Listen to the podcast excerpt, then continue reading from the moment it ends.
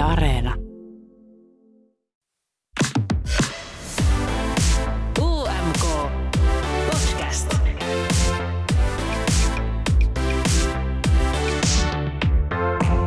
UMK Podcast on back in business. Jälleen on tullut viisu kevät. Se tarkoittaa spekulaatioita, ö, uusia viisuhittejä ja huhuja, jotka on voinut lähteä liikkeelle esimerkiksi tietovuodoista. Niitä nyt vähän väliin sattuu, mutta miten ne syntyy? Ketkä on syyllisiä asioiden vuotamiseen? Entä onks niistä enemmän hyötyä vai haittaa? Mä oon Henkka Remes ja tässä podissa mä käsittelen UMK sekä viisumaailman kiinnostavimpia ilmiöitä ja selvitän, mitä ne ylipäätään kertoo meistä ja maailmasta meidän ympärillä.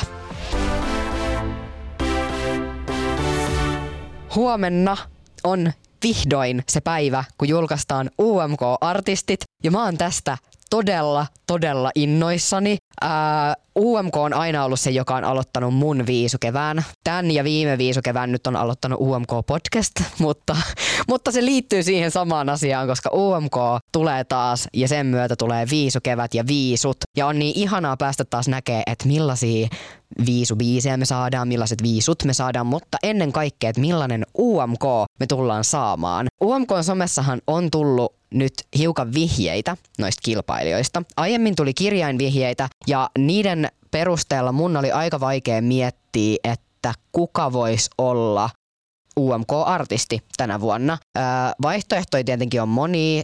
Mm, Saiyan Kiksiä on huudeltu tosi paljon. Mä en ole ehkä ihan varma, että uskonko mä sitä huhuu. Kus, no, tois, siis toisaalta, jos jos Saiyan Kicks osallistuisi UMK, se olisi todella kova ja mä haluaisin kyllä nähdä heidät UMKssa, mutta mä en ole ihan varma, että olisiko he kuitenkaan ainakaan tänä vuonna UMKssa. Ja mitä täällä nyt lukee keskustelufoorumeilla käytyi keskusteluja, niin muita tällaisia huhuttui on Kaija K, Lexandra ja Ursus Factoryakin täällä näyttäisi olevan. Ja kyllä mä haluaisin nähdä nämä kaikki kolme. Onhan täällä siis täällä paljon muitakin täällä huudellaan, mutta näitä kolmea nyt pistää täällä ehkä eniten silmään.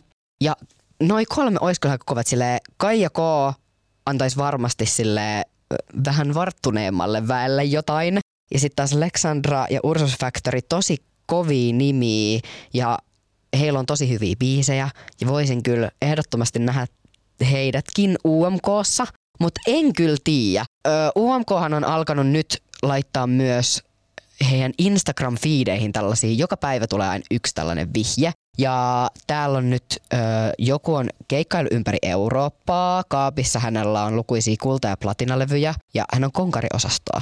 Jollain taas on supersuosittu bilebangeri ja hän on fiitannut eturivin artistien biiseissä. Sitten täällä on yksi, jolla on 10 miljoonaa striimausta Spotifyssa ja hän on ollut Emma Kaalas ehdolla. Öö, yhdeltä tulee kutumusaa, tai ainakin hänellä on kutumusaa, ja hän on voinut kuulla mainoskatkoilla. Nämä on tosi mielenkiintoisia vihjeitä, mitä täällä on. Yhdessä lukee vaan, että sä tiedät tämän. Tosi TVstä tuttu ja julkaisu oma elämä kerran. Ketä nämä vois olla? Mulla jotenkin lyö ihan tyhjä. Siis varmaan jos mä niinku miettimällä miettisin, niin mä saisin varmasti jonkun nimen päähäni, mutta mun aivot ei nyt oo yhteistyöhalusi ollenkaan. Mutta onneksi tämä selvii huomenna. Et mun ei tarvi nyt mennä tonne Ylen kellareihin kurkkaamaan jonkun verhon taakse vähän silleen salaa, että mitäs täältä nyt paljastuukaan. Ja kun nyt ei ole oikeastaan edes vuotanutkaan mitään, ainakaan tämän podin äänityshetkellä, niin niidenkään perusteella ei voi oikein pohtia, että millaisia artisteja tänä vuonna tullaan näkee. Mutta tällainen tietovuotohan ei olisi mikään uusi ilmiö. UMKsta on parin edellisen vuoten vuotanut tietoja ennakkoon, mutta tätä tapahtuu ihan isommassakin mittakaavassa ihan euroviisuissa.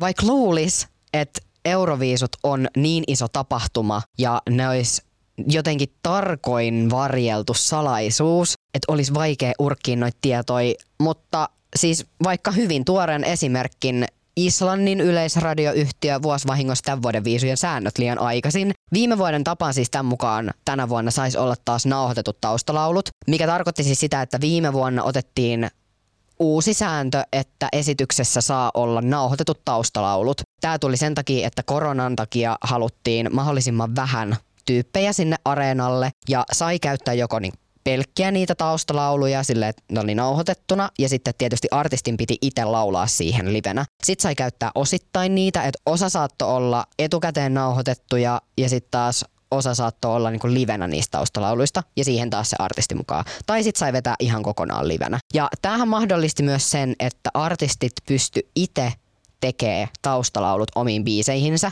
Ennenhän niin ei voinut tehdä, koska kaikki on ollut liveä, niin eihän se artisti voi laulaa kahta eri korkeutta samaan aikaan. Niin hän on voinut itse tehdä sinne stemmat sinne taustalauluihin ja on voitu kuulla se artistin ääni moninkertaisena viisuissa, mikä on mun mielestä aika siistiä. Mutta tämä ei ole Islannilta esimerkiksi ensimmäinen tällainen vuoto, koska viime vuonna Dadin tämä 10 Years vuosi ja tätä osataan muuallakin. On peruntuneen vuonna esimerkiksi 2020 Venäjän Uuna vuosi nettiin. Ja kuten mä aiemmin mainitsin, niin onhan UMKstakin artistei mennein vuosin vuotanut. Eikä nämä ole todellakaan ainoat esimerkit. Mä voisin, sit tulisi todella pitkä podcast-jakso, jos mä alkaisin tässä käymään kaikki vuodot läpi. Mutta hyvä sellainen esimerkki siitä, että joka vuosi voisin väittää, että vuotaa jotain. Mä uskon, että isompi ilmiö näissä tietovuodoissa on tiedon nälkä ihmiset ei malta ottaa. Ne haluaa kaiken tiedon sille heti mulle, kaikki tänne nyt. Ollaan kärsimättömiä ja mä kyllä niinku tiedostan tän itse, koska silloin kun mä oon ollut lapsi, niin mulle harvoin kerrottiin mitään etukäteen, koska musta tuli ihan todella ärsyttävä kakara, kun mä sain tietää jotain etukäteen ja mä aloin odottaa jotain innolla. Ja sit myös mä oon tosi kova suunnittelemaan, että jos mä nyt saisin tietää, mitä kaikkea Euroviisuissa tulee tismalleen tapahtumaan, niin mä alkaisin suunnittelemaan silleen, että joo, sit kun se Liettua esiintyy siinä välissä, sitten sen jälkeen tulee se haastatteluosuus ja sitten tulee Venäjän osuus, niin mä uskon, että, että siinä välissä voisit käydä keittiössä, hakea vähän lisää juotavaa ja sitten me istutaan kavereiden kanssa siinä sohvalla ja mietitään, että kuka voittaa. Ja, että mä alkaisin, kun mä vetäisin ihan totaalisesti överiksi alkaisin vaan suunnittelemaan sitä iltaa, niin on ehkä ihan hyvä, että me ei vielä tiedetä kaikkea, mitä viisuissa tapahtuu, koska mun aivot ei ainakaan kestäisi sitä. Ja on se kiva, että siellä on jotain yllätysmomentteikin. Mutta artistithan myös ruokkii tätä tiedon nälkää jotenkin sillä, että ne rakentaa sitä hypeä ja tiisailee etukäteen. Et esimerkiksi jotkut yllätysalbumit, eihän ne ole yllätyksiä. Tai siis jotkut varmasti voi olla, mutta se, että jos tiisailee kaksi vuotta ennakkoon jo, että mm, jotain isoa on tulossa, niin se, että sä kahden vuoden jälkeen sitten julkaiset, että sulta on tulossa yllätysalbumi, niin se ei ole kauhean yllätys siinä kohtaa, jos sä oot kaksi vuotta siitä jo vähän silleen maininnut. Tällaiset tietovuodothan ei ole mikään uusi juttu. Vuotaminen on toki muuttunut netin kehityksen mukana, koska ennen ihmiset juorus keskenään ja media saattoi tarttua näihin juoruihin. Ja silloinhan noille juoruille ei ole mitään lähdettä, jolloin noi on aika epäpäteviä tai ei niin luotettavia. Ja herää kysymys, että onko media voinut luottaa silloin samalla tavalla, miten siihen voi luottaa nyt että sellainen naapurin Martta kertoo, että lähde ei ole ehkä mikään kaikista luotettavin. Ja nyt itse asiassa kun mä sanon tän, niin onhan toi aika silleen seiskamateriaali, että tätä tehdään kyllä siis nykyäänkin. Et nykyään on ehkä kaksi vaihtoehtoa, että voi mennä vaikka jodeliin ja A, linkata johonkin vuotoon, joka on sinänsä luotettavampi kuin toi edellinen, koska on joku lähde sille tai sitten B juoruta, kuten ennen vanhaa, ja media tarttuu niihin. Ihmisethän on ihan hirveän kiinnostuneita kaikesta, varsinkin kaikesta, mikä ei koske ihmistä itseään. Ja tällaiset vuodot ruokkii tota mun aiemmin mainitsemaa tiedon nälkää. Mut sit mä mietin myös, että voiko tossa olla myös joku sellainen vahingon ilo, että joku tuolla nyt mokas, hän ei osaa mitään, ja mä nautin siitä, koska me suomalaiset ollaan tosi vahingon iloisia. Ja sitten tohon vielä lisäksi se, että itse hyötyy siitä jotain. Eli että se ihminen, joka näkee sen vuotaneen materiaalin, saa jo sen tiedon murusen siitä tulevasta ja on jotenkin tyytyväinen. Ehkä sille, että no, mä vähän arvasin, että näin tulee tapahtua ja nyt mä sain sille varmistuksen. Vaikka se ei ole vielä se virallinen varmistus, mutta se, että se ei ole kuulopuhe, vaan että sulla on jotain konkreettista, niin se on ehkä se, mikä siinä vaikuttaa. Ennen oli ehkä helpompaa pitää asioita salassa, että kuhan ei vaan kertonut kellekään. Toki se voi joillekin olla vaikeeta, e- helpommin sanottu kuin tehty, Mutta esim. siis jo kymmenen vuotta sitten on vuotanut asioita. Ja on vähän outoa, että asialla ei ole tapahtunut sen jälkeen mitään. Tai tässä vuosien aikana on edelleen asioita vuotanut. Ja totta kai siis virheet on inhimillisiä ja virheistä varmasti otetaan opiksi. Ja uskon, että toi liittyy enemmän ehkä siihen, että koko ajan tulee uusia tapoja kaivaa tietoja. Alustat päivittyy kovaa tahtia ja tiedetään esimerkiksi se, että joku some kun päivittyy ja sä meet sinne seuraavan kerran, niin sehän voi näyttää ihan täysin eriltä, mitä se näytti vaikka tunti sitten tai eilen illalla. Tai silloin, kun sä oot sitä viimeksi käyttänyt. Se ei tarvii yhden napin, joka on nyt väärässä paikassa päivityksen jälkeen, niin julkaiseekin vahingossa jotain. Ennen ei oikeastaan ollut tällaista teknologian tuomaa tapaa urkkia asioita. Nykyään on paljon helpompaa. Ur- no okei, okay. silloin ennen vanhaan tällaiset päiväkirjat on ollut ehkä se, mistä tietoja on helpoiten saatu urkittua. Että jos pikkuveli on saanut sun päiväkirjan käsiin, niin se oli menoa sitten. Mutta kun tuntuu, että nykyään voi etsiä jotkut avaruuskoodit ja saada yhtäkkiä selville, että kuka on vaikka tämän vuoden viisujen voittaja, vaikka me ei edes tiedetä kaikkia edustajia vielä. Tähän väliin pieni fun fact. Tiesitkö, että on olemassa ihmisiä, jotka on ottanut elämän tehtäväkseen ihan urkkiin esimerkiksi viisubiisejä ennen niiden julkaisua? Vaikka viime vuonna, öö, se on vähän niin kuin Venäjän Facebook, sellainen palvelu kuin VK. Siellä jaettiin hyvälaatuisia videoita noista tuomariesityksistä. Se on siis, sitä sanotaan englanniksi jury shows, ja niiden tarkoitus on se, että tuomarit antaa pisteensä niiden esitysten perusteella. Eli tuomarit ei arvioi sitä esitystä, joka me nähdään telkkarissa. Ja noi on tarkoitettu ainoastaan tuomareille ja kielletty yleisöltä just siksi, että niitä ei spoilattaisi niitä esityksiä ennen kilpailua. Viisut toki jakaa itse pieniä tiisereitä harjoituksista, niin herää kysymys, että eikö se viisujen itse jakama pikkupätkä sit ole paha spoileri vai minkä takia tällaiset ennakkonäytökset on kielletty yleisöltä, että kyllähän viisut itse spoilaa, mutta sitten kielletään se spoilaaminen muilta. Näihin jury show lähetyksiin on Welcome Europe-nimisen podcastin mukaan päästy käsiksi satelliittiyhteyksin. Se on kuulemma suhteellisen helppoa, että siinä täytyy vaan olla tietyt välineet kunnossa, ja ne ei ole mitään kovin halpoja laitteita, ja sitten saadaan helposti urkittua sen satelliittiyhteyden kautta ja ladattua nettiin. Monesti vuotoi tällaisten hakkerien lisäksi helpottaa myös ihan vaan biisien vaikka julkaisuaikataulu, jos biisi julkaistaan silleen, että se tulee jokaisessa maassa puolilta öin paikallista aikaa, niin se biisihän on julkinen Australiassa ennen kuin Suomessa esimerkiksi. Ja sehän on silloin tosi helppo kaivaa jo esiin. Liettuan edustaja The Roop viime vuonna vältti tämän vaan julkaisemalla biisin samaa aikaa koko maailmassa. Eli se tuli Liettua aikaa puolilta öin, joka tarkoitti sitä, että jossain se saattoi tulla keskellä päivää ja jossain se saattoi tulla silloin puolilta öin, koska meillähän on aika vyöhykkeet. Ää, toki myös tällaisia spekulaatioita ja vuotoi ruokkiin artistit itse. Minkä takia artistien pitää tiisailla, mitä he tekee sille iso juttui tulos. Ja tää on nyt tosi outoa, että mä sanon näin, koska mä oon itse tiisaillut tämän UMK-podin alkamista mun omassa somessa, niin mä en ole ehkä oikea ihminen puhua tästä. Mutta siis tiedättekö, kun tulee vaan sellainen olo, että kertokaa vaan suoraan, mitä te touhuutte, että mä en jaksa odottaa, kerro nyt tai ole kertomatta ja kerro vasta, kun sä saat oikeasti kertoa.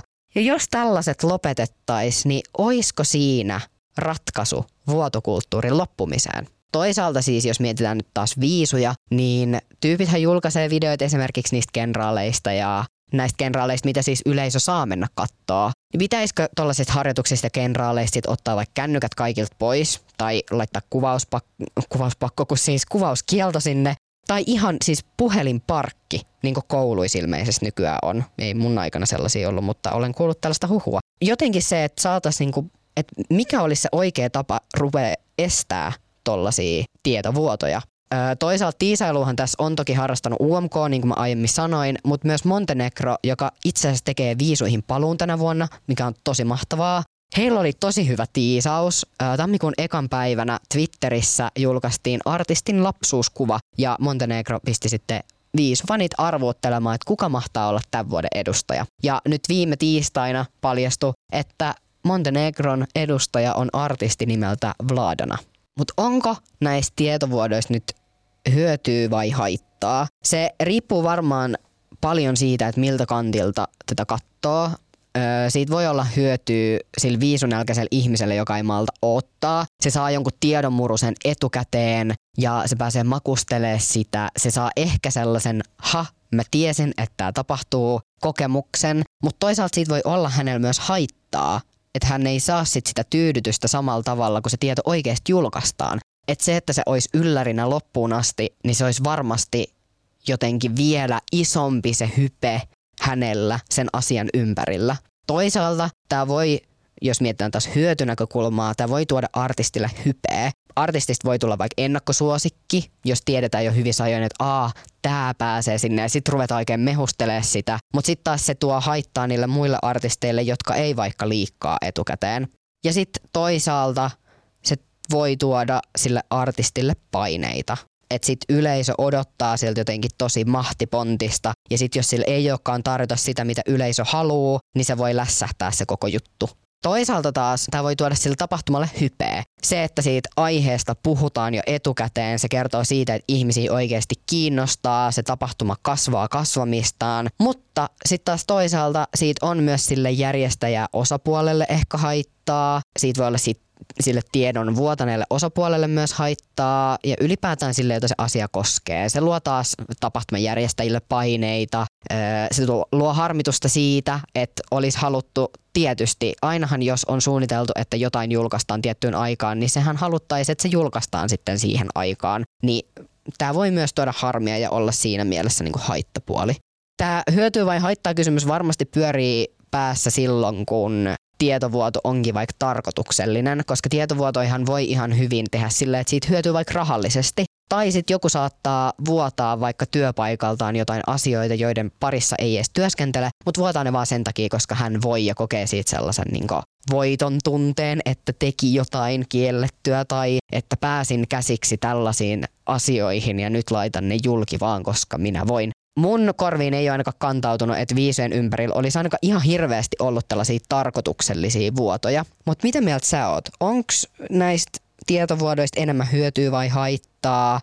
Mikä se isompi ilmiö sun mielestä on? Mä en tiedä itse, että kumpaan mä kallistun, että onko sitten enemmän hyötyä vai haittaa. Ehkä, ehkä enemmän niinku haittaa, koska tai että, että mä näen, että siitä on enemmän haittaa, mutta mä näen siinä myös niinku mahdollisuuksia että se ei ole automaattisesti pelkästään aina negatiivinen juttu. Se riippuu tietysti aina tapauksesta, mutta ehkä mä kallistun nyt tässä enemmän sinne haittapuoleen. Mutta mitä mieltä sä oot? Sä voit laittaa mulle IGS-viestiä, että Henkka Remes. Ja muutenkin, jos tää podi ei nyt tyydyttänyt täysin sun viisunälkää, niin tuolla mun somessa, että Henkka Remes. Ja sitten Yle Xn ja UMK-someissa, at Yle X ja at Uuden musiikin kilpailu käsitellään viisuaiheit pitkin kevättä. Ota ihmeessä nekin haltuun tämän podin lisäksi. Ja tonne mun Instaan voi käydä myös heittää vaikka aiheideoita, jos sulla on mielessä jotain, mitä sä haluaisit mä ehdottomasti käsittelen tällä kaudella, niin heitä ihmeessä viestiä. Ja me kuule palataan taas ensi viikolla. Olipas ihanaa aloittaa UMK-podcast jälleen.